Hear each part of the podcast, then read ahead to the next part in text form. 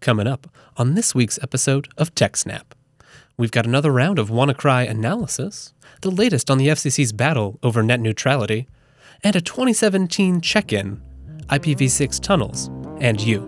Plus, some fantastic feedback, a robust roundup, and so much more on this week's episode of TechSnap.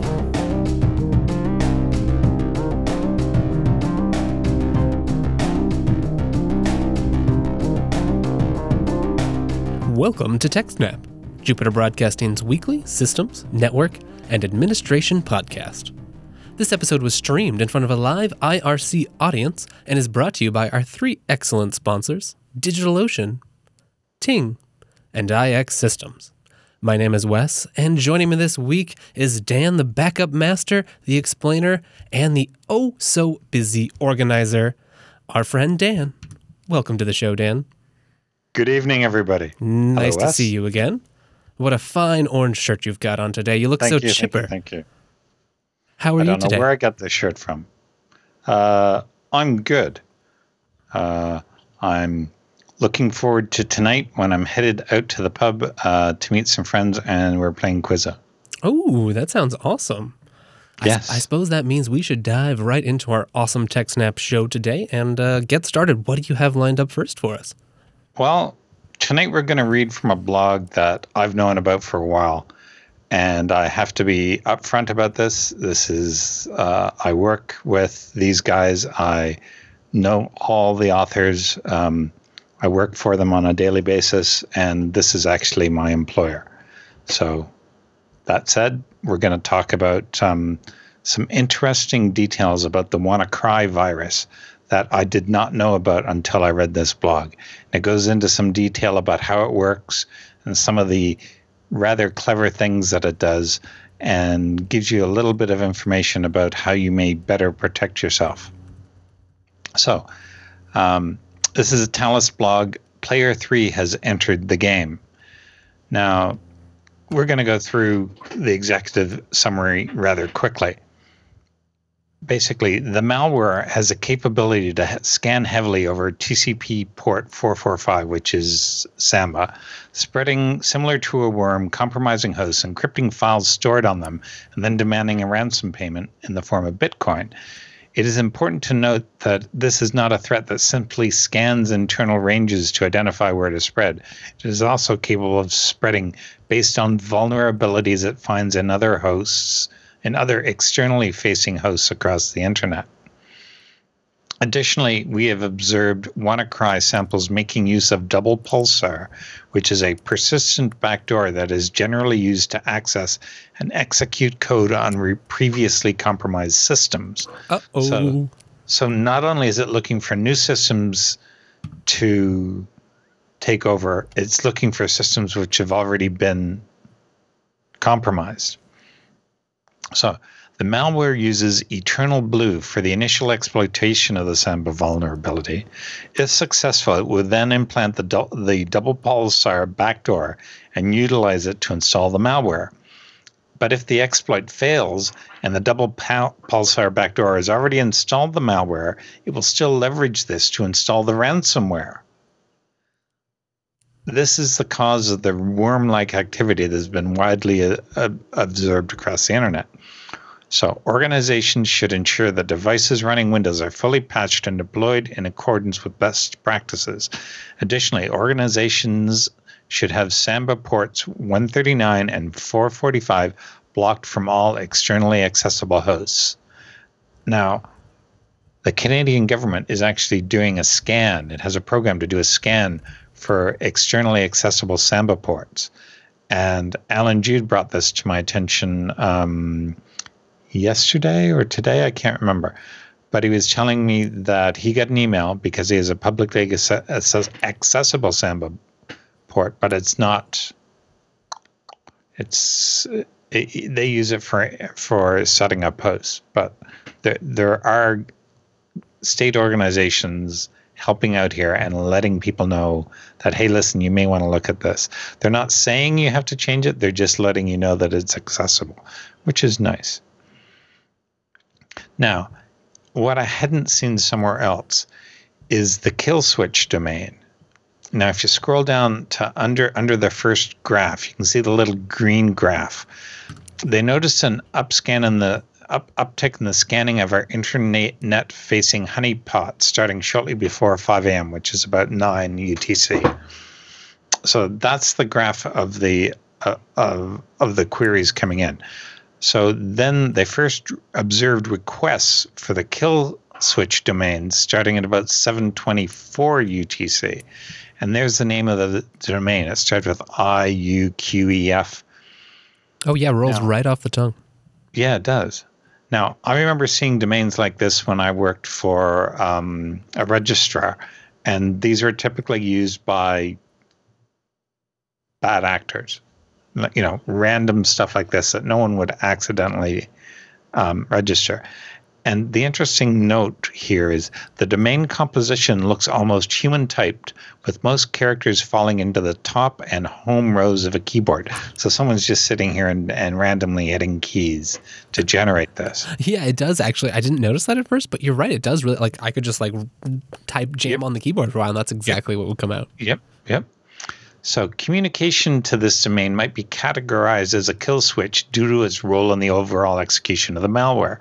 So it attempts to do an HTTP GET to this domain, and if it fails, it just carries on mm. with the infection. However, if it succeeds, the subroutine exits.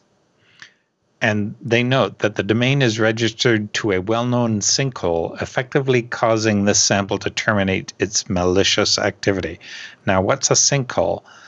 It's a they refer to a DNS sinkhole, which is also known as a sinkhole server, and is basically an internet sinkhole, or sorry, an internet sinkhole or a black hole DNS is a DNS server that gives out false information to prevent the use of a domain name.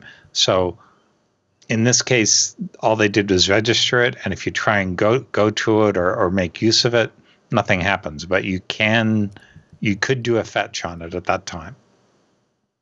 Now, um, then they they mentioned that this uh, information this domain was registered on the 12th of May, which corresponds corresponds to other claims made uh, about this domain when it was f- registered by the researcher in question. Now, this is the stuff that I found found the most interesting, and this was the analysis of the malware and what it's doing. Basically, they they they start off with two threads. The first thread checks the IP address of the infected machine and attempts to connect to TCP port 445, which is Samba, of each host or IP address in the same subnet. The second thread generates random IP addresses on the internet to perform the same action. So here's a thread, and all it's doing is trying to scan everything locally, and then it's going out on the internet to find things out there. When the malware successfully connects to another machine, a connection is initiated and data is transferred. So it starts sending the stuff out right away. Now, there's another executable in here which checks for disk drives, including network shares and removable storage devices, mapped to a letter such as C, D, E, etc. The malware then checks for files with with a file extension as listed in the appendix and encrypts these files using 248-bit RSA encryption. You ain't getting into that easily. So while the files are being encrypted, the malware creates a new directory called Tor into which it drops tor.exe and nine DLL files used by Tor. So why does it why does it want Tor? Basically, the, the Tor file is executed by this other process, which initiates network traffic connections to Tor nodes, and this allows WannaCry to attempt to preserve anonymity by proxying their traffic through the Tor network.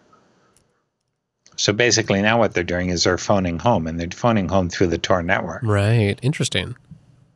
So it tries various methods to aid its execution by leveraging both at, at, attrib.exe to modify the plus H flag hide and also icacls.exe to allow full access rights for all users. So basically, it grants everything on everyone for everyone everything every everything on everything for everyone And they want to do that because they want to start encrypting stuff. And what's interesting is that the malware has been designed as a modular service.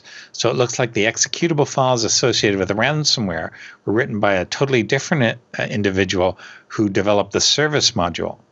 So this means that the structure of this malware malware is such that it can deliver and run different malicious payloads. So you develop a new malicious pay, payload and plug it in, and you've already got the ser- service side of it ready, and it's just plug and play. So scroll down now and show, show this WannaCryptor uh, Decryptor 2.0 uh, screenshot. Oh, look at that. That's so red. I'm a little scared right now. Now, what's interesting about this is this contains no images. It's not an f- file or a text file. After encryption is complete, the malware displays this ransomware note. And this ransom screen is actually an executable. So it there, there's no text or graphics that you can search for or block based on. It's just an executable. Oh, interesting. So they've like embedded everything within it. Mm-hmm. Mm-hmm. Now, this next thing that I'm going to read is very important. These sorts of ransomware things can only occur if people pay up. If nobody paid up, if there was no money in this, they wouldn't be carried out. They would dry up but people are paying out because they have no choice. So basically, you should be aware that there is, I'm quoting here now. Organizations should be aware that there is no obligation for criminals to supply decryption keys following the payment of a ransom. Talos strongly urges anyone who's been compromised to avoid paying the ransom if possible, as paying the ransom directly funds development of these malicious campaigns. So you pay up, the campaign continues. Now, going into the final section that we're going to read over is mitigation and prevention. So basically, if you want to avoid falling into this trap, keep your stuff fully patched. At a minimum, ensure Microsoft Bulletin MS 17 010 has been applied. And basically, do the right thing. If you have um, an SMB publicly accessible by the internet, port 139 and 445, you should immediately block inbound traffic because that's how you're going to get infected. Basically, you should also consider blocking connections to Tor nodes and Tor traffic on, on the network. Known Tor exit nodes are listed within the security intelligence feed of firepower devices. This is one of, of Cisco's devices. You can also get that information somewhere else. So enabling this list to be blacklisted will prevent outbound communications to Tor networks. That seems that seems reasonable if you're not, you know, if you're on a secured network where you're, you know, you are not using those services at all. Yep. So maybe what we should do is can you think of any valid reasons for companies to have a uh, um, Tor in use? That's a good question. Um, you know, maybe maybe like journal journalistic organizations or some you know some some sort of like uh, nonprofits or other things might need it, but you know, like an average tech organization, you know, your public companies, etc. Like may, maybe not. Like yeah. I, I, definitely think it's important, and I like I don't want to like yeah. I don't want to advocate for like too much lockdown where it might in you know inhibit something that we would want later. But you're right, like you know, this could be an easy way to kind of shut off some of this stuff. Yeah, mo- most people don't need it. Mm-hmm. You, you can you, if you need it, you can manage it on a case by case basis. Right, and there's always yeah, right. If you have a legitimate use case, then you can always submit a ticket and go through the process and mm-hmm. blah blah yep. blah. Interesting. Well, this is a this is quite the uh, quite quite the breakdown. Um, yeah, the, the, these guys are good. I like these guys. Definitely. Uh, anything else you want to add for this story? Uh, no. Thank you. Awesome. Okay, well, with that, let's jump right to our first sponsor today. That's our friends over at DigitalOcean.com. Head on over to DigitalOcean.com. There, you will find cloud computing designed for developers. What does that mean? Well, I think I think it means that you know they're trying to they're trying to make things easy. They're trying to make things simple. They're trying to make things quick. They want to enable you to make awesome new products, services, startups, games, websites, blogs, podcasts, whatever it is that you're trying to create, DigitalOcean can be the partner for you. So go on over to digitalocean.com, use our promo code. Yeah, that's right. Promo code, one word, SNAPOcean. Yeah, SNAPOcean. Say it with me now. That will get you a $10 credit. What does that $10 credit get you? Well, go make an account. Got to make an account first, then apply the promo code, then head right over to that pricing page. There you will find simple, no nonsense pricing, monthly plans. Maybe you want hourly plans. Whatever you want, DigitalOcean is there for you. Prices start at just $5 a month. For, for that, you get 512 MB of memory, one core processor, 20 gigs of pure SSD disk. Yeah, it's all SSDs over DigitalOcean. They were some of the first to jump on the SSD bandwagon. Their droplets are snappy, fast. They start in less than 55 seconds. And you get a whole terabyte of premium transfer.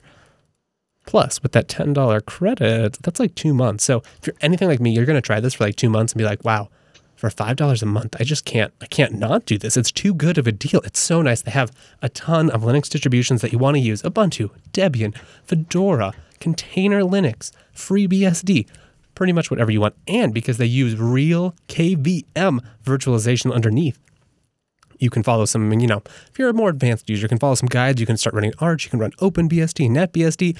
Really, the sky is the limit. Plus, DigitalOcean has really been stepping their game up. They compete like none other with a lot of these like bigger cloud companies that you might have heard about, you might be using. You might think, oh, I really need this, you know, such and such brand to get this feature. No, go check out DigitalOcean. It's really worth reassessing, even if you've looked at them before, because in the past couple months, they have added a ton of new features. Features like load balancing, monitoring, and right now they're just working on adding high CPU droplets. So if you really have those important workloads, DigitalOcean is now a great option. Plus, they have all the features that you've come to expect, right? Like private networking between droplets in the same data center. They've got snapshots. They've got attachable storage. Yeah, that's SSD.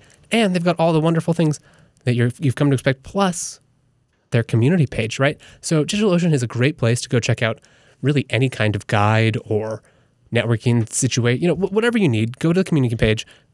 If you search it on Google, probably one of the first things you'll find is a link to DigitalOcean because they pay real editors to take community submissions, turn them into great documentations. That just shows like DigitalOcean understands the projects you want to run, the software you're trying to create, and they want to be your awesome partner. So go get started in less than 55 seconds. DigitalOcean.com. Our promo code SNAPOcean. That lets DigitalOcean know that you appreciate them sponsoring our program, and then you can let us know all the cool things you create with DigitalOcean. Okay, that brings us to our next topic today, which is uh, involves the FCC. We've covered them before. They have some filings. You know, I'm not I'm not prepared to be excited about this. Really has been kind of depressing. But Dan, maybe that shouldn't be the case. Tell us more. Well, it's been well known that the FCC want to change their rules on uh, net neutrality. And some people have been arguing that basically nothing has changed because the rules that were going to come come in never actually came in, and now we're just back to where we were. But John Oliver runs a TV show. You may have heard of it. He, you may have heard of it. And he's a bit um, concerned that what's about to happen is basically not good for the rest of us. And I agree with him. It's not good for the rest of us. Net neutrality is a very important issue for everyone, whether you're using the internet heavily or not. So basically, he said, "Hey, listen. Here, here's a way that you can um, let the FCC know what know what you think about it." And I believe that shortly thereafter, um, the FCC was claiming that they were being DDoSed. Um, other people claim that, well, that's what happened when you wind up having a, a, whole lot of submissions. But they're claiming DDoS. People are just claiming, no, basically your servers get overwhelmed with the amount of incoming information. Um, so this analysis says that the public comments on the FCC's anti-net neutrality proceeding proceeding have exploded over the past week following an incisive pro net neutrality rant from John Oliver on Sunday. The proceeding, which had accumulated about 40,000 public comments as of Friday, May 7th at 8 p.m., just prior to Oliver's segment, has now seen more than 1.4, 1.1 million comments as of five days later. Now, to put that in perspective, in five days, they got 28 times more submissions than what had than what they had before. And what's interesting about these submissions is it appears that a lot of the names and addresses for some of the pro changes, like the people that, that are not in favor of net neutrality going away, it looks like some of the addresses used for this uh, came from a breach. Interesting. They had also contacted a few people who said, No, I never submitted that. So it looks like someone went and collected, downloaded this publicly available breach data and used it to submit claims that didn't actually have real people behind it. Now, it's kind of difficult to wade through this and figure out how much of this was real and how much of this wasn't real. But this one, one particular person's um, analysis of it is that overwhelmingly the submissions support net neutrality. In fact, only 2% opposed it, and only 1.5% were neither report, support nor oppose. So 96% of the, the non spam filings on net neutrality favored supporting net neutrality. neutrality. Now, you, got to be very careful here here to draw to draw to, when he's talking about this spam. If you go back up to the top of the page, he says he uses the term spam to indicate an identical bit of text that was repeatedly filed many times. Importantly, we don't know exactly what share of these spam messages are legitimate, although we do know that some are fabricated there is some evidence of botting or spamming on the pro and, and pro net neutrality side as well, although not likely to the same degree. And it's not addressed in this post, and it could shift the conclusions. And he welcomes other people to address these caveats, and he's happy to share or collaborate with any of the data. Now, if you look at the anti net neutrality stuff, it all came in between May 11th and May 12th in a huge burst of messages. So there was about 40,000, I'm looking here, between 30 and 40,000 wow. submissions per hour. That's crazy. From about midday on the 11th up to May 12th. Wow. Now, compared to all the pro stuff that came in mostly late May 8th after the show. Mm, mm-hmm. And then it died down in the morning. And then it came up again as people woke up. And then it died down late in the day again. And then again on May 11th, there is a peak. And then throughout May uh, um, 11th and 12th, it sort of was almost even. Mm-hmm. And there's a little bit more on the 12th. So it, it's sort of, whenever you look at a network traffic, um, graph, say for a website, you always see these peaks during the day. You know, the East Coast wakes up and it peaks up, then the West Coast come up, wakes up and it keeps going up, and then as the West Coast starts to go to sleep, it dies down again. Now, this is, you know, of course, that's for U.S. centric sites, but I've seen these sort of peaks and valleys all the time in my own data. So yeah, absolutely. Like you, you know, the, the natural familiar. rhythms of human yeah. human behavior. Whereas the anti net neutrality spam was it, there's a few peaks. There's nothing rolling like this, and then bang, midday Tuesday, it jumps straight up to 35,000. How did 35,000 people suddenly happen like that? That didn't happen with the pro stuff from Oliver's. So there's more and more evidence pointing to the fact that most of this pro stuff was done by bots.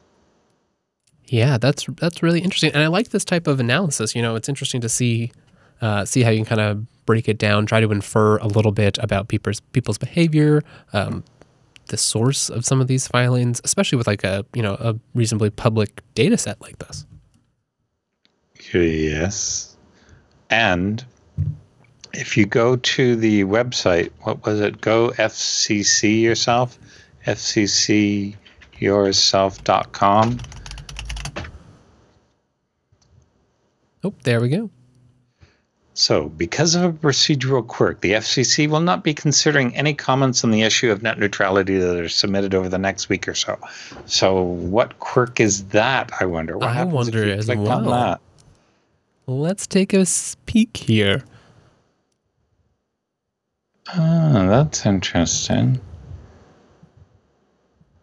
Hmm. Yes. May 11th. Guidance on the FCC's sunshine period and the Restoring Internet Freedom proceeding. Oh, that's quite a name. Yeah. Um, I've no idea why they're getting all concerned about this. Of course, that's because they're trying to figure out what happened with the DDoS. It wasn't DDoS, not not based on anything I see, No, it seems it seems to be organic. lot- organic. because people may not understand what the term organic means. What it means basically is when when you ask people to go and respond to something, you don't get 70 million people all go in, go go in and do it all at once. It, it gradually peaks as more and more people, you know, they watch the show, they say, "Yeah, I'll do that," but they don't all do it at once. It it builds to a peak and then Mhm. it gradually goes up, goes down again. Um, or organic stuff likes little bell curves like that. So Right. You could, you know, It- in some ways you can model it as like a bunch of people who are, you know, there's some coordination, but mostly they're doing they're doing their own behavior when they happen to watch the show is different. It's not, you know, it's not directly coordinated.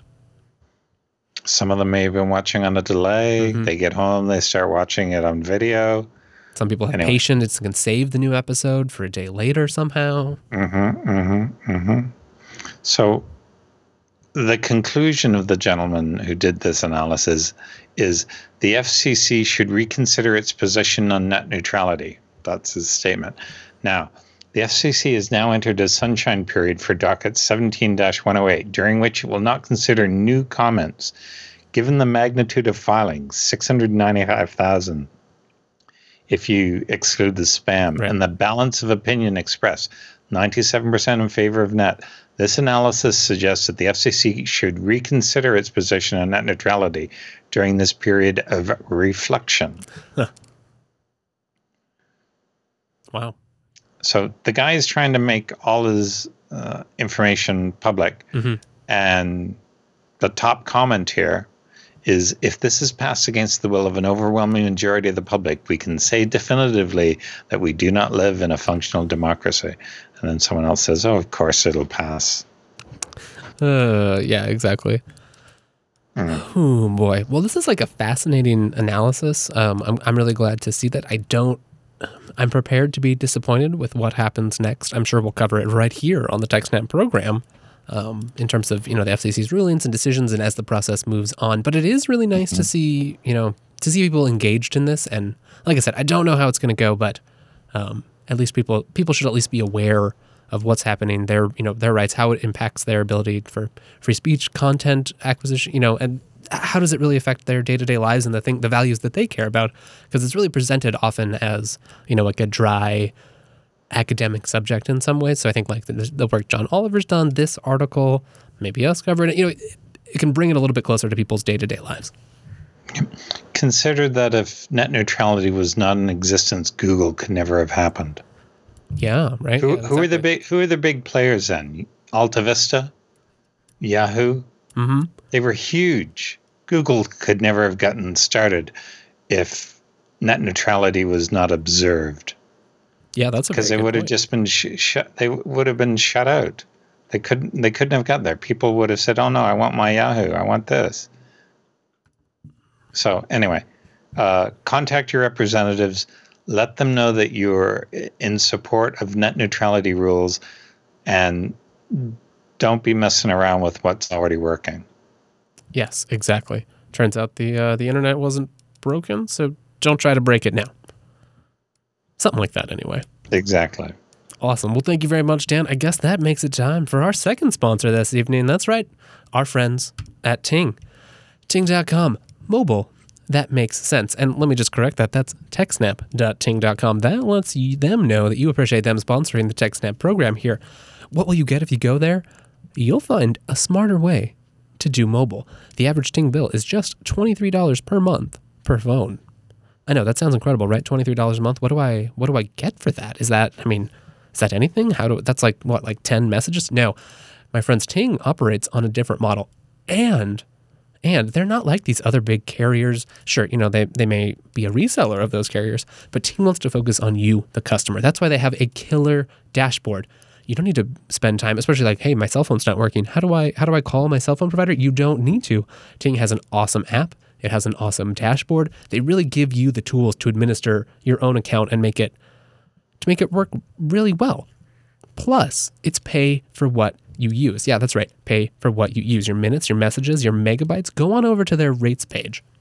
There you'll find this really fun, really fun website. It lets you just kind of click on some boxes, put together what it will be. Lines start at just $6 a month. Then you just pay for your minutes, messages, and megabytes. If you don't use some of those, you don't pay for them. If you don't use anything, it's just $6 a month. Yeah, maybe there's some like taxes and fees and stuff. Ting can't do anything about that. That's Uncle Sam's story. That's all right. Just ignore that part. $6 a month.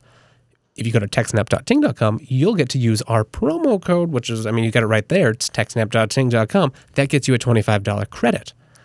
You can use that on your first month's bill. Or, hey, you know, you can bring your own phone to Ting, but they also have an awesome shop. So go to go to their shop. You'll find lots of awesome phones. One of the great things about Ting is that they make it really easy to work with a ton of phones. So whether you need a CDMA phone, you need a GSM phone, you have one that does both, Ting works with all of those. SIM cards start at only like $9. You can buy the latest Apple iPhone 7. You know, you watch the TechSnap program, you hear Dan talking about the, the iPhone all the time. You're like, ooh, I'd like a I'd like a secure phone. Boom, go to Ting, get the, pick that up right new, right now. They, they offer some financing, but it's not this kind of like crazy financing where you're like, uh, does this like affect my premiums? And I'm in some contract, and if I try to leave, it's like no, none of that.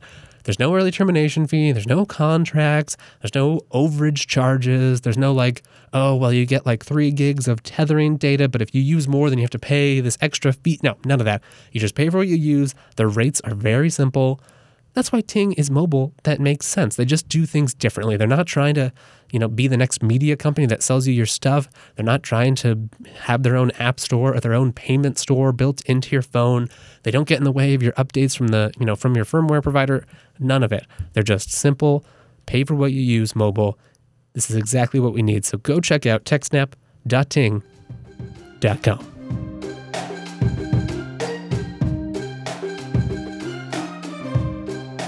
And that brings us today's feedback segment, this section of the show where we hear from you, our wonderful audience. It usually makes us happy, maybe sometimes upset, and always curious to hear more. First up today, we've got a letter in from Boston. I hope I've pronounced that right. If not, hey, just give us more feedback correcting me. Uh, he's writing today about IPv6 only. Let's check this out. He writes Hi. Firstly, I would like to apologize for my English, which is my second language. I hope you will understand my meaning. Hey, so far, so good. And uh, no matter, uh, we're happy to work through that. Thank you very much for writing to us. I would like to say that I've been watching TechSnap for about five years now. Awesome. And I still love it. Dan, I really like your attitude against people who make made a terrible mistake or that they've had a breach or something. That you feel sorry about this, uh, that you're, you know, that these people are in a bad situation. Admirably worthy characteristics of yours. I will also try to do this now as well. I think you have a good personality. Hey, I agree with that, Dan. So those are some nice compliments. Um, Thank you. I have some networking questions. I really hope you can give me a solution. Well, we can do our best anyway. Recently, I discovered that my ISP, um, you know, besides giving me a static IPv4 address, also provides me with a static IPv6 address. So my network is accessible through both IPv4 and IPv6. In IPv4 world, we got used to NAT. If you wanted a server in your network to be accessible from the internet, you had some solutions port forward, proxy, reverse proxy, VPN, dot, dot, dot. I think in IPv6 world, it is a little bit different. A server in my network can be accessible from the internet directly by its IPv6 address. Am I correct? Here is my concern. How I how will I be able to access my IPv6 only server from another ISP? For instance, from my neighbor's house where their router supports only IPv6. Or perhaps if my mobile provider or my roaming mobile provider don't support IPv6. Will it help if I use IPv6 address to connect directly to my IPv6 only server from IPv4 only ISP, or will DNS somehow help? I hope you still understand what I'm trying to ask. Do you have any real life experiences like this? My second question, or should I say a deep dive request, talk about IPv6. I grew up in an IPv4 only world, and now everywhere I look, it's still IPv4. Although IPv6 is almost 20 years old, we still think and work in the IPv4 world. Can you please make a detailed comparison and, uh, you know, benefits, cost, etc. of 6 over 4? For instance, these com- these comparisons, you know, PV6 prefix delegation, NDP, subnetting, private internal network addresses, gateways, loopbacks, link local addresses, the list goes on. And then he, he provides us some more information here, like what his IP address range is, which has been redacted. Thank you, Dan. Um, and then asks the question, you know, does this mean that I've got in my network 4.7 times 10 to the 21 of IPv6 addresses? 4 sextillion? Thanks for the help and possible deep dive. Keep up on the great work. Boston. That's some awesome feedback. I mean, that's a lot to unpack there, so it might take us a second, but uh, that's awesome. Thank you for providing us with the details. And I think that's a pretty good request. What do you think of it, uh, Deep Dive to Beer? Well, I went to see when I first used IPv6, mm, mm-hmm. and my first blog post on it seems to have been 2006. So that's about 11 years ago. And I've only used um, Hurricane Electric tunnels. I've never had native IPv6. Now, one of the things he mentions is that in the IPv4 world, we get used to NAT. Well, it didn't always used to be that way because we NAT came about because there weren't enough IP the IP4. It's IP4. It's hard to keep it straight. Yeah. IP4 addresses used to be plentiful, but when the internet was first created, they only had this many bits. And then the internet took off, and that many bits wasn't enough. And that's how IPv6 came about. But at one time, you would be given, say, a slash 24 or a slash 16. And there are a lot of companies that still have huge swaths of slash 16 uh, IP publicly routable. That's the key publicly yeah, routable right. IP addresses. You still see a so, lot of universities that have those, mm-hmm, you know, mm-hmm. those big yep. grants or early corporations. Yep. yep. So when you have publicly routable IP addresses, you don't use NAT. You basically the the data comes into the firewall, the packets come into the firewall, and they go straight off to that computer inside. There's no NAT involved. NAT came about mostly for places that couldn't get their own subnet. So basically, they were given uh, an IP address by their ISP, and then everything that happened inside there had to be NATed, and that's where NAT came about. So IPv6 isn't very different. There's no NAT needed. You just allow or block things on an IP by IP address basis. You'll probably be allowing certain IP addresses to come in and denying everything else. So, so to answer the question is yes, a server in your network can be accessible from the internet directly to its IPv6. It can be. You can choose to block it and I suggest you do unless you have a good reason to allow it, and then allow only the ports that are relevant for that host. Um, so your next question is Will I be able to access my IPv6 only router from another ISP? Short answer yes. If they have IPv6, you can get there. And you've allowed your IP um, traffic to flow through your firewall to that server. For instance, from your neighbor's house, where they're server supports only IPv4? No, you can't get there from here. Um, you, if you don't have IPv6 locally, you can't get to anything that's on IPv6. Sometimes people provide IPv4 addresses for their IPv6 services, but then they're handling that that translation. Right. You still need something that has an IPv4 address to do that translation. Yeah. But you can't get there the short answer is no. If you don't have IPv6 on your on your machine, you can't get to a machine that has IPv6. That's the simple answer. If your mobile provider doesn't support IPv6, no, you can't get there. Um, will it help if I use an IPv6 address? Yeah, you could, but if you if your current network that you're on doesn't support IV, IPv6, you're not going to get to your IPv6 address. Um, DNS will help, yes, but again, it won't help if IPv6 is not supported on the network that you're on. Um, now, I know that some people at home have gone entirely IPv6, and when they go out into the real world, uh, and it's headed to a IPv4 address, IP4 address. They have something called IPv6 to IP4 address translation. So that works as well. Um, he has a slash 56. Did you see that? Do you know how much that is? Yes, I think his math is right. I, d- I did the math. Uh, basically, he winds up with, let me see here. Um, he gets an IPv4 slash 64 contains 18, uh, 1, 2, 3, 4, 5, 6 sets of triple zeros IPv4 addresses. And he has 256 of those. Yes. So he has more IPv6 addresses than he will ever need, even if he assigns one address per byte of RAM that he has in his computer. I think that's great though. Like it's nice because the, the, the, recommendations I believe, um, like from RIPE, etc. Um, you know, mm-hmm. for like larger networks, it's a 48, and then you know like yep. a 52 or 56, and then some people yep. end up with a 64. I think that's unfortunate. Some IPs, ISPs do that, but and maybe for like just your average home person, that's not too bad. But especially with IPv6 recommending that you know you don't mm-hmm. split subnets below slash 64, yeah. it's really nice to have those you know the 256 of those subnets if you wanted to be able to have you know those on different VLANs or other things at home. I'm not sure what I have. Yeah, that's a good question. I think right um, now I only have a 64. I might be able to change how I'm requesting that and get it increased. I'll have to look into that.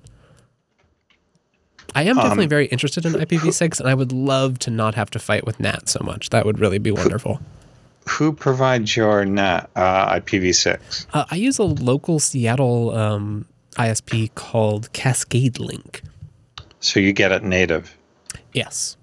Yeah, and it's uh it's Ethernet right to my apartment, which is nice. I can the switch is in my hallway. I can I walk by it every day. I don't like you. it's pretty nice. I have um I'm looking for Tunnel Broker. Oh yeah. Yeah, Hurricane Electric is great to mention yeah, for that, this kind of thing. That that that's who I'm using. Didn't and the other big one just there close down? I thought I saw. What were they called? Who, who is the other one? Um, let's see here. Uh, SixXS. Here we go. I don't know them.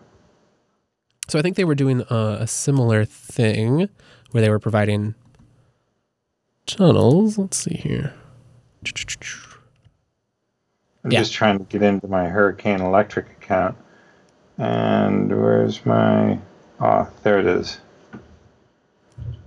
Oh, yeah, here we go. So they used to do the same kind of thing where they would provide a tunnel. Currently, SixXS is not accepting signups, nor tunnel or subnet requests.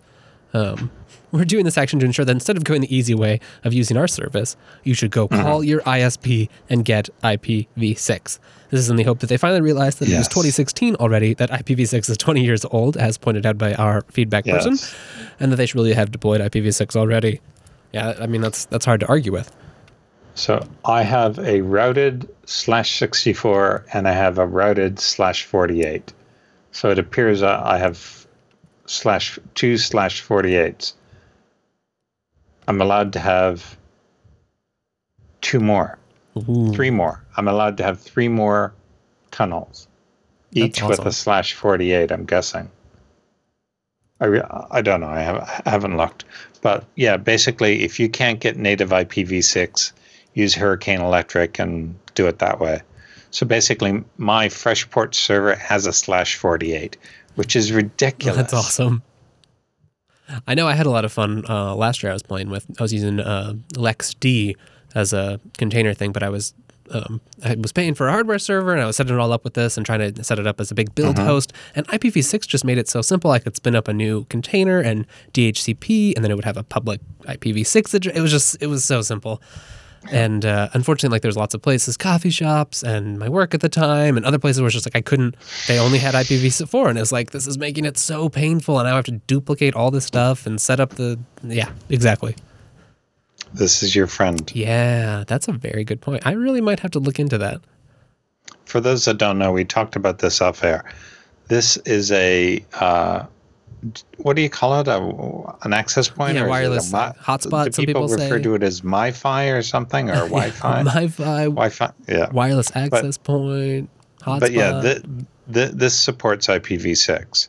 I haven't verified that it works, but a friend of mine has one, a colleague, and he tells me that that it yeah, does IPv6. If anything, it seems like uh, some of the the mobile providers have been some of the first. I mean, they're also doing like carrier grade NAT and stuff, but I think because Yes. of that, they've been some of the first to jump on the IPv6 bandwagon, which is Mhm. nice. Yep, yep. So yeah, there, there there's your feedback. Um, hopefully it works. Mhm. Uh, I wish I had native IPv6. Thanks for Verizon Fios. when are you coming to the g- ball game? Yeah. And thank you, thank you very much, Hurricane Electric, for allowing me to have a, to use your IPv6 networks. And if Free anyone else, charge, uh, I might want yeah, exactly. If anyone else wants to talk about IPv6 or wants to see us maybe do a deep dive on it in the future, please write in and uh, let us know. That'll be very helpful. Thank you. Okay, on to our second feedback item today, and that's from our friend in the IRC room, Mr. Architect. He was writing about ZOL and other Linux file systems. Howdy, guys. Great show. Again, as usual, just thought I'd follow up on the feedback another listener submitted regarding rough edges with ZFS on Linux. He's referring to the feedback segment on episode 318 as I've had some trouble with it myself. I'd like to think that I'm pretty well versed with maintaining Linux systems that I've run Gentoo as my daily driver for the better part of two years, even running it as my workstation at work. After switching to using uh, ZOL as my root file system, I began running into issues that I'd not run into before, like my system failing to get past to the bootloader, um, and run into things like Grub2 actually caring what my root file system is and what file system it is. Seriously, my bootloader needs to know that crap now? That's kind of the whole point of your init RAMFS. And then running into trouble where Grub2 didn't want to boot any multi-pool drives. Oh, that sounds annoying. And verifying that the SPL and kernel versions are compatible. Yeah, that's a thing. As well as making sure that my libc's pthreads was compatible to actually import the zpool. Just so many points where things go wrong after the install, assuming you manage to get a distro that even allows you to install the SPL and ZFS in the live environment. For instance, Void's kernel version was too new at the time to work with the SPL. As a side note, XFS has ruined some games for me on Steam for some reason and had a tendency to break beyond repair after the first boot. No idea why, so that really wasn't great for general use. After all that hassle and seeing how fantastic ZFS was, I really couldn't go back to ext3 4, ButterFS, XFS, MurderFS, Reiser4, or JFS, no matter how great the hardware support was. So now I'm a mostly happy user with TrueOS, Dragonfly, FreeBSD, HardenedBSD, OpenIndiana, and Plan 9, depending on how much free time I have and which bit of hardware I'm trying to use at the moment. I just can't leave these wonderful native file systems ZFS, Hammer, and the potential for Hammer 2. I'll switch back to Linux when at least one of them is ported over. Seriously, at this point, we should just we should just port Hammer instead of wasting more time with ButterFS, or at least pitch in to get Hammer 2 running sooner. I'm sure these issues aren't really all that relevant when you're in the enterprise and you don't use a recent kernel, since there's no, you know, there's next to no risk of the SPL breaking compatibility, but it does make it significantly more difficult for the power users of us out there who want to have a great file system for their devices that serve multiple roles, and the often cited developers who would certainly get pissed if their file system breaks before being able to sync all their source code back to the repo, or even worse, if the repo's file system trashes their code. Just one thing that really seems to need some love if Linux is going to continue this meteoric rise in adoption and general use. Though I won't complain if it means more work on BSD and Illumos. But yeah, just thought I'd share some of my file system woes since I've had it come up in the last show. And additionally, Wes, hey, that's me. Great talk with Chris about the state of Linux file systems at Linux Fest Northwest, though I disagree with the general consensus that ext4 slash XFS is good enough, because unless they start covering ground fairly quickly, they're not going to be good enough for all that long. Well, thank you, Architect. I know we certainly appreciate you hanging out here uh, live so often, being a part of the JB network. Uh, and also, thank you for uh, your feedback here. I'll just start with that last bit. Thank you. Uh, Linux Fest Northwest was a lot of fun. And I think you're right about that. It's like, you know, the spirit of my comment there was really, I think exactly what you're saying. You know, they're maybe good enough now. It works fine for I'm installing Linux on my laptop and I don't, you know, I have backups and other things. But I think you are right that Linux needs to be working on those things to maintain to you know maintain competitiveness and to be planning for the future. I can't comment too much on you know a lot of the individual file system woes. It's really too bad. In my experience, XFS has been pretty rock solid. We use it a lot of work and in some other large deployments I've seen. Um, it's obviously no ZFS in terms of checksumming, snapshots, all of those other features. Um, so I'm not quite sure what you ran into, but it'd be very interesting to hear more about that and uh, you know see some sort of systemic surveys, studies on this kind of data. I would also be interested, you know, I think it would be great to see more cross file system development or sharing between things like I don't can I even mount like FreeBSD's UFS on my Linux systems? I'm not I'm not sure. I've never tried. Uh, but it seems like, especially since we're all working with these open source file systems, it'd be a lot better to see. I mean, ZFS is really the best for it right now if you want to run, you know, have a decent file system on more than one operating system. What are your thoughts, Dan? I didn't know this. I didn't know he was going to slam so hard. I read the first bit about Zval and said, "Oh, I don't know about this," and so I gave it to you. and I didn't know. I didn't know that he started then talking about these other operating systems. I thought it was just a question about uh, uh, about Zval and stuff. Sorry. Um, the, I have heard stories of people just taking their ZFS system and moving it from one operating system to another. And because the versions of the OS that they're using could read that particular version of ZFS, you, you can't get ahead of the, the game. Right. You, it, it is backwards compatible. So if you're backwards compatible with whatever you're using, you should be fine. And I have have known people to do that.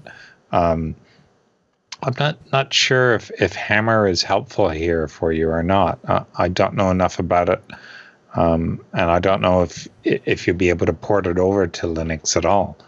Um, but yeah, I agree. Z- ZFS seems to be the best thing to be using at the moment. It's way ahead of all all the other file systems that he's talking about.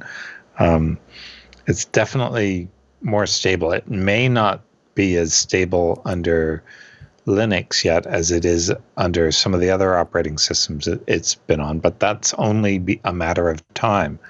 Um, how old is, it, is ZFS? Is it is it 15, 10 years old or something like on the years? order of 10, right? Yeah, it it's like 2004. Let's see.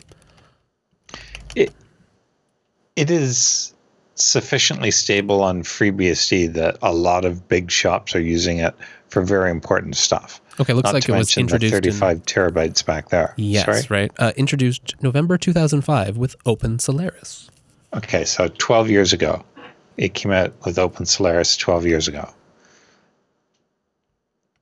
You, you got to be careful with new file, file systems. Uh, right. What did Apple do? Apple came out with APFS. Is that what they're calling? So they put it on all their iPhones.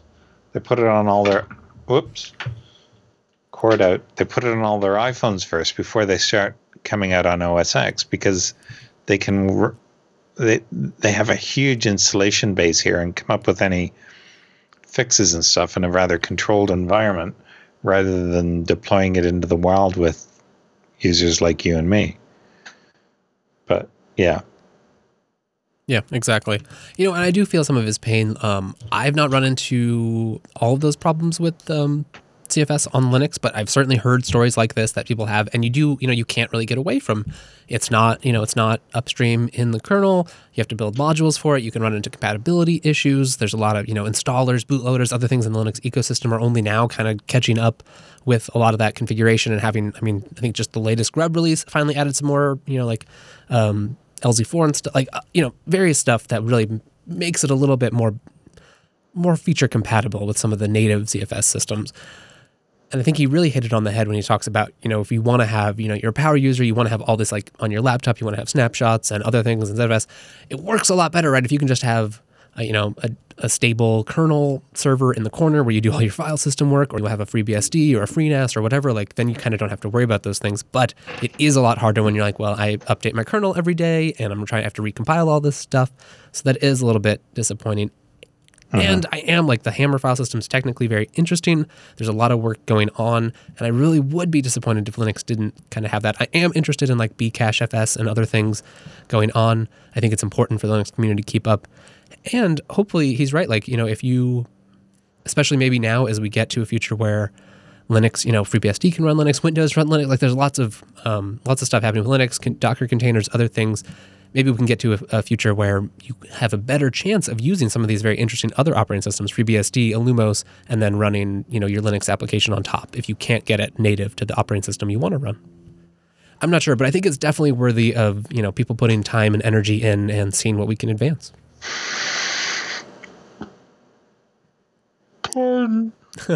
it's been a long day. I was that was not directed at you. Yes. I've been up since I've been up since 5 a.m. my time. File systems are very interesting. Just after 9 p.m. Um, yes, they are. Exactly. Yes, they are. So thank you, architect. Um, that's a that's an awesome awesome bit of feedback. I hope we've answered everything. It was a long letter, so I'm sure I've missed something. You'll just have to write back in. And if other people have advice, opinions, horror stories, great stories, go to jupiterbroadcasting.com slash contact. There you can find a form that will let us know all of your opinions. And with that, I think it's time for our final sponsor today, which we're talking about storage. So who else could it be but our friends at IX Systems?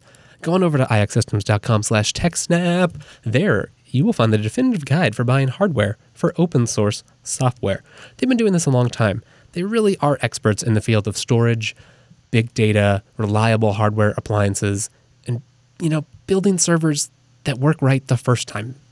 They will build you a custom server with incredible Intel processors. They've got talented sales engineers standing by, ready to talk to you, ready to learn about what your workflow is, what your workload is, how many IOPS you need, how many drives you need, what your storage requirements, what are your growth requirements, right? So they've seen they've seen big installations, little installations. They've seen all the different types of problems that can have. So they can you know start asking you questions that you weren't going to think about till six months down the road. Maybe you're moving from the cloud to your own data center. IX Systems would be a great partner for something like that maybe you just need you know a new a second NAS to be another backup for your your home life or your small business or your office, or you're you know you're finally fed up with those big blue box vendors that uh, have terrible support and make you wait on hold and you really just want you know a personal touch you understand that your workload's important your business is important your clients are important and they have expectations of you IX Systems wants that, understands that, and wants to be your partner. Go check out some of the people that they work with. People like Adobe, VMware, NOAA, Sega, Symantec, GM, Splunk, Tumblr, Hitachi, LinkedIn. Like they work with big people doing big data who have real data centers, who have petabytes of storage. So maybe you just need a FreeNAS. Go on over, check out the FreeNAS Mini. It's adorable. It's powerful. It's got a ton of storage. It's super easy. If you have a problem with it, IX System has great support. Maybe you just need, you know, you want a new server, you want to make sure it has IPMI, you want to make sure it has SAS expander, you want to make sure that you get the right kind of drive that have the longevity, that have been burned in, tested, white glove service.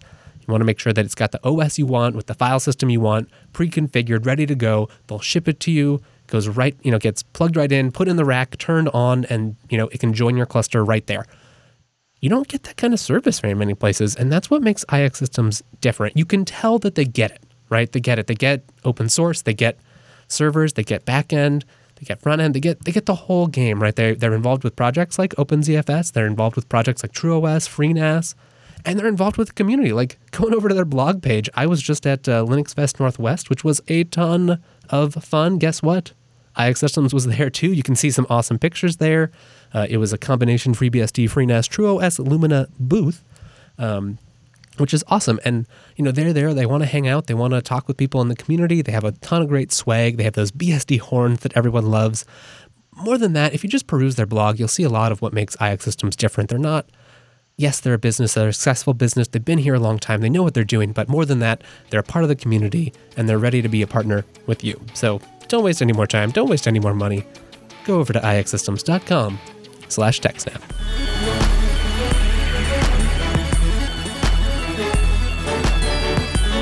And that brings us to the last segment of today's show. That's right, it's time for everyone's favorite, the Roundup. Dan and I have worked hard finding various links from around the world. They didn't make the cut for the top of the show, but these are still worth checking out. So let's fly through them right now. What's first up, Mr. Dan? Well, this first one is rather tongue in cheek, but kind of um, prophet- prophetic. prophetic. Something like that, anyway. In that ways in which the WannaCry ransomware could have been much worse. Right. So this is something we talked about. Huge story. I'm sure you've all heard about a lot about it. It was on Yep, last yep. episode. It was. So, how about time based encryption? How could you make it worse? Time based encryption. So, basically, at the moment, when the ransomware infects your machine and installs a cryptolocker and immediately starts encrypting your file. But imagine if it did this it goes around and infects everything, installs backdoor and keeps quiet. It infects other machines. Everything gets infected. And then on day 14, it activates itself and starts encrypting files. So basically, the old version, the version that got out there, sort of started taking over machines and spreading and encrypting as it went. So once the first message came up, people started acting on it. But this way, you've got 14 days to spread before you do anything. That would be worse. But wait, there's more. What if it waited 30 days before it lets you know that it's encrypted the files? Oh, So what it does is, is it infects everything, but it still allows files to be read and written. So what it does is install something like a fuse basic- style, you know, interface. Interesting. and and encrypts, and then 30 days later, it removes the decryption key so that you can't get anything read. Wow. So how are your backup points after 30 days? Oh, that's evil. And I'm sure this would make it a lot harder to try to like trace the spread of this thing and understand when it mm-hmm, actually started. Mm-hmm, mm-hmm. Wow. I doubt that a lot of people would have 30 day snapshots, but even if you did have 30 day snapshots, you're losing anything created recently. Yeah, totally. A- a- and you would have backed up stuff. Ugh. Anything Oh, created in the last 30 days is backed up and encrypted. Doubly encrypted. Uh, would it be? Well, I mean, if there's, I guess if you're Reddit, no, yeah, it wouldn't be. No, no. The backups would not be encrypted because you're not doing a device based Right, backup. you'd be You're opening file. the file and Yep. reading it. So you'd be reading the decrypted version. So maybe he's missing that point there. Interesting. Either way, oh man, that would be, Uh, this is evil. Yep. Now, what about extortion with your friends? So basically, your files get encrypted. You can pay to get your files back. But what if it's not your files you're responsible for? What if the, their files are your friends or colleagues? What if they told you who you get the virus from Oh, so that you got infected because it came from there? You gave me this. You you fixed this. yeah, you're liable now. which is kind of silly because you've got to if you patched your stuff you wouldn't this wouldn't be a problem so Yeah, right. don't blame someone else so now one other thing they said what if it was cryptolocker with a windows update ddos so you've got 200000 machines out there they're all infected and they're all launching a ddos against the windows update server and no one gets the patches Yeah, exactly. you you can't patch because you can't get to the Windows update server. Oh boy. So what do they suggest to stay safe? Enable auto updates and have frequent backups and store them long enough. Store them for a long time.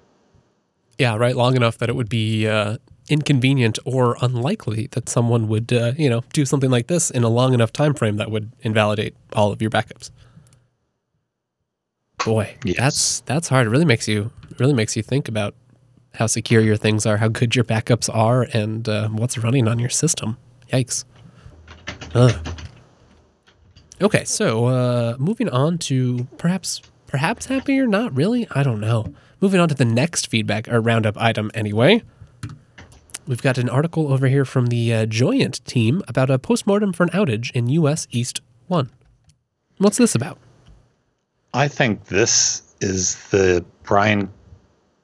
No, That would make Could sense. be- Yeah. Is this the follow up to um I- think it is because just by reading this, uh, what what are the well, when I started reading this, I started thinking about thinking about the Bryan Can- Cantrill um, video, and it'll become clear why. So, due to an operator error, all U.S. East one API systems and customer instances are simultaneously rebooted at such and such a time. Um, root cause of this was the result of an operator performing updates of some new capacity in our fleet, and they were using the tooling that allows for remote updates of software. So, like Ansible or CFEngine or something, but I'm sure it wasn't one of them. The command to reboot the select set of new servers that needed to be updated was mistyped and instead specified all servers in the data center.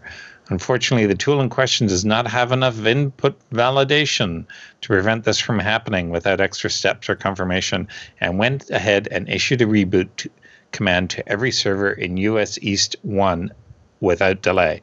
Boom, reboot. so the tool they may have works very well. They should be proud. It does. It does. So this was compounded. You know, you know, reboot. You come back. That should be fine. But the systems by design looked for a boot server to respond to PXE boot requests.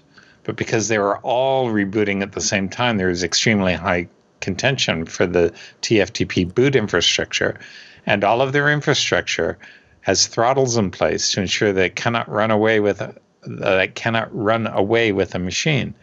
So they realize, oh my God, it's being throttled. So they remove the throttles, and this enabled most customer instances to come online over the following 20 to 30 minutes.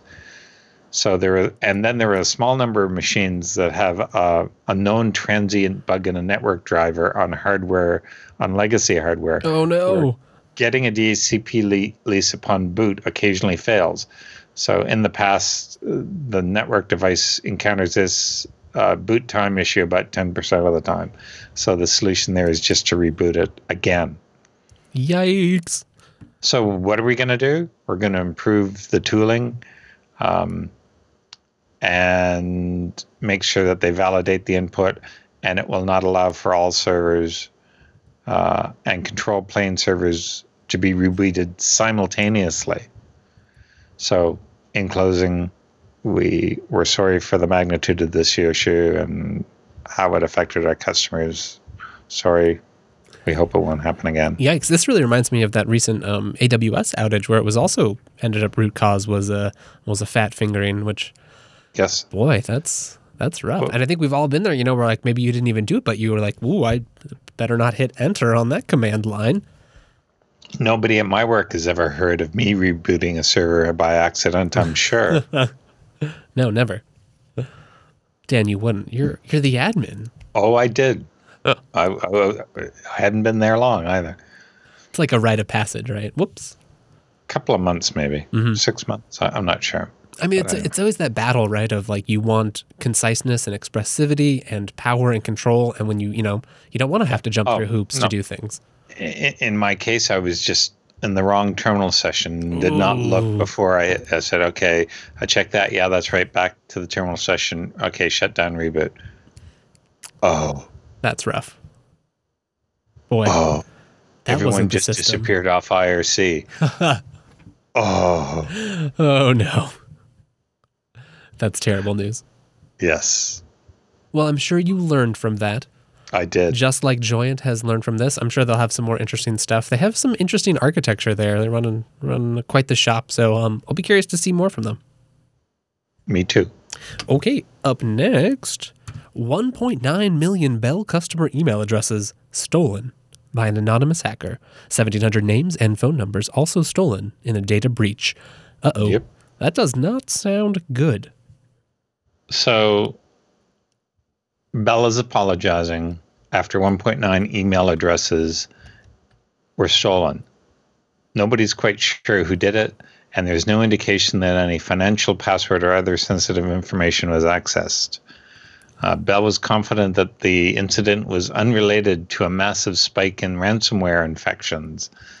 So basically, this has nothing to do with um, WannaCry. uh, WannaCry.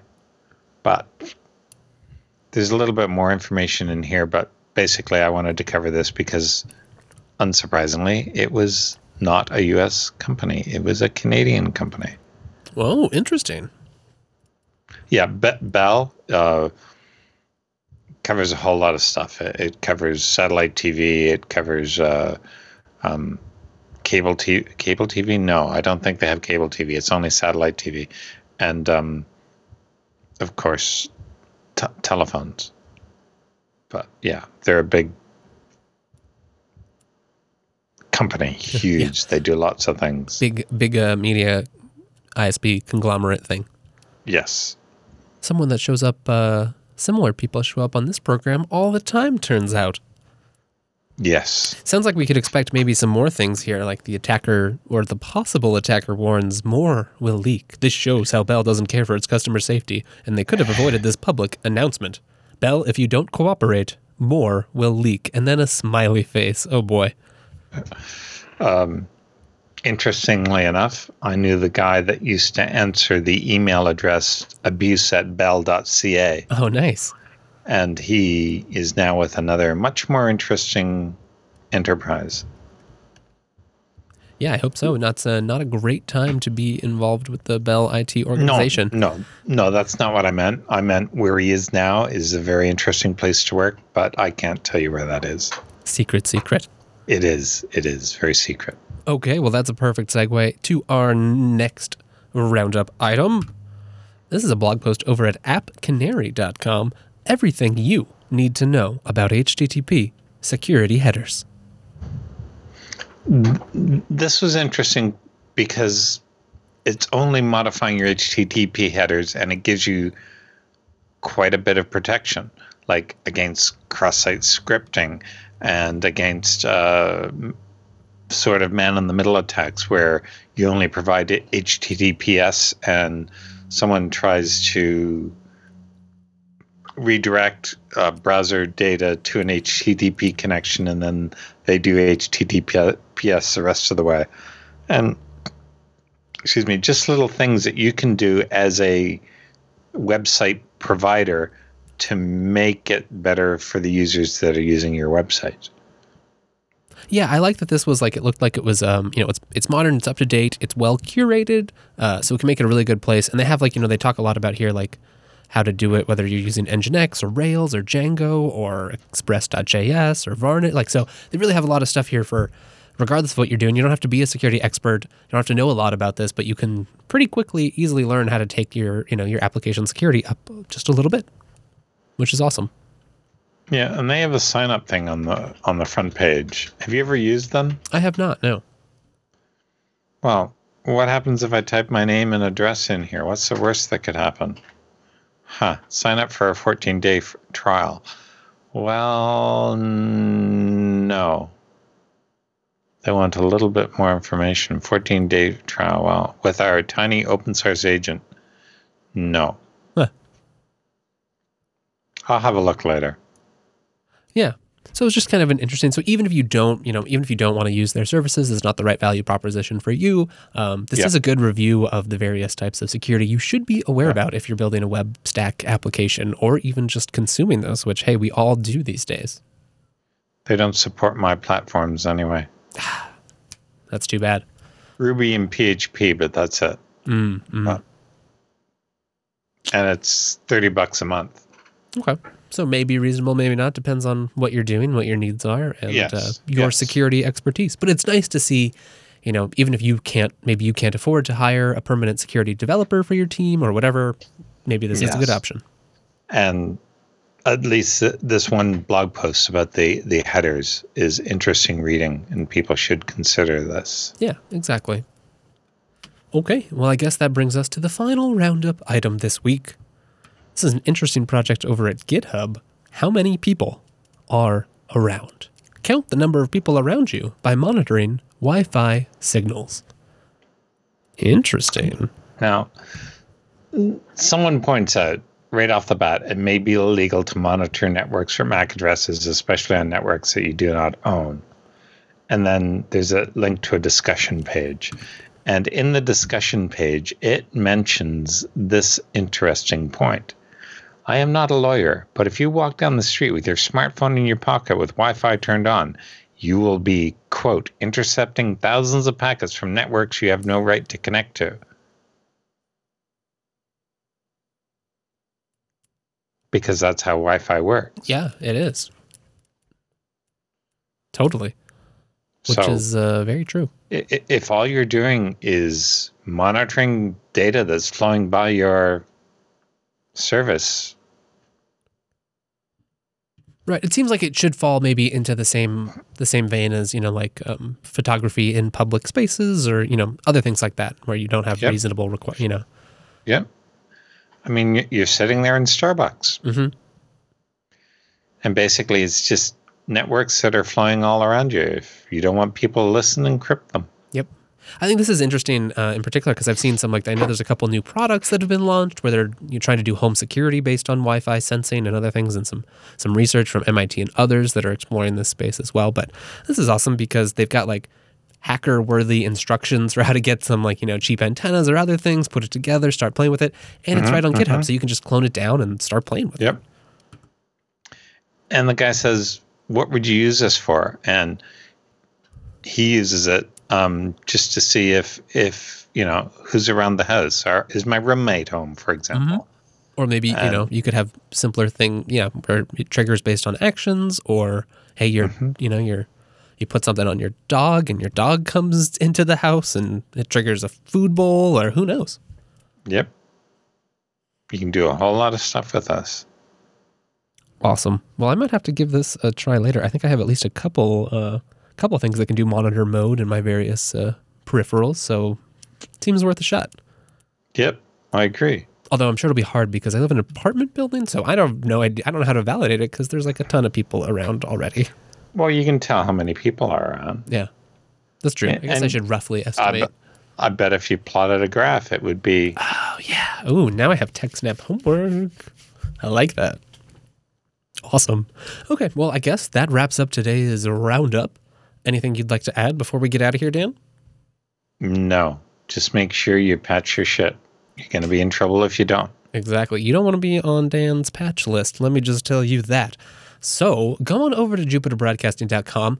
There you can bone up on our past episodes, the previous incarnation of this show, the new shows on the network. Yeah, that's right. Ask Noah, the Linux Action News, and all the other fine shows that are already on the Jupiter Broadcasting Network. You can go to the contact page there. We've also got a calendar, uh, the live page uh, let's see, so much more. Really, it's a great website. So go there. Um, if you want to f- have more feedback options, you can go to techsnap.reddit.com, or you can find us both on Twitter. I'm at Wes Payne, and he is at techsnap underscore Dan. With that, that's been episode 320 of the TechSnap program. Be here next week. Uh, we'll meet you here. Yeah.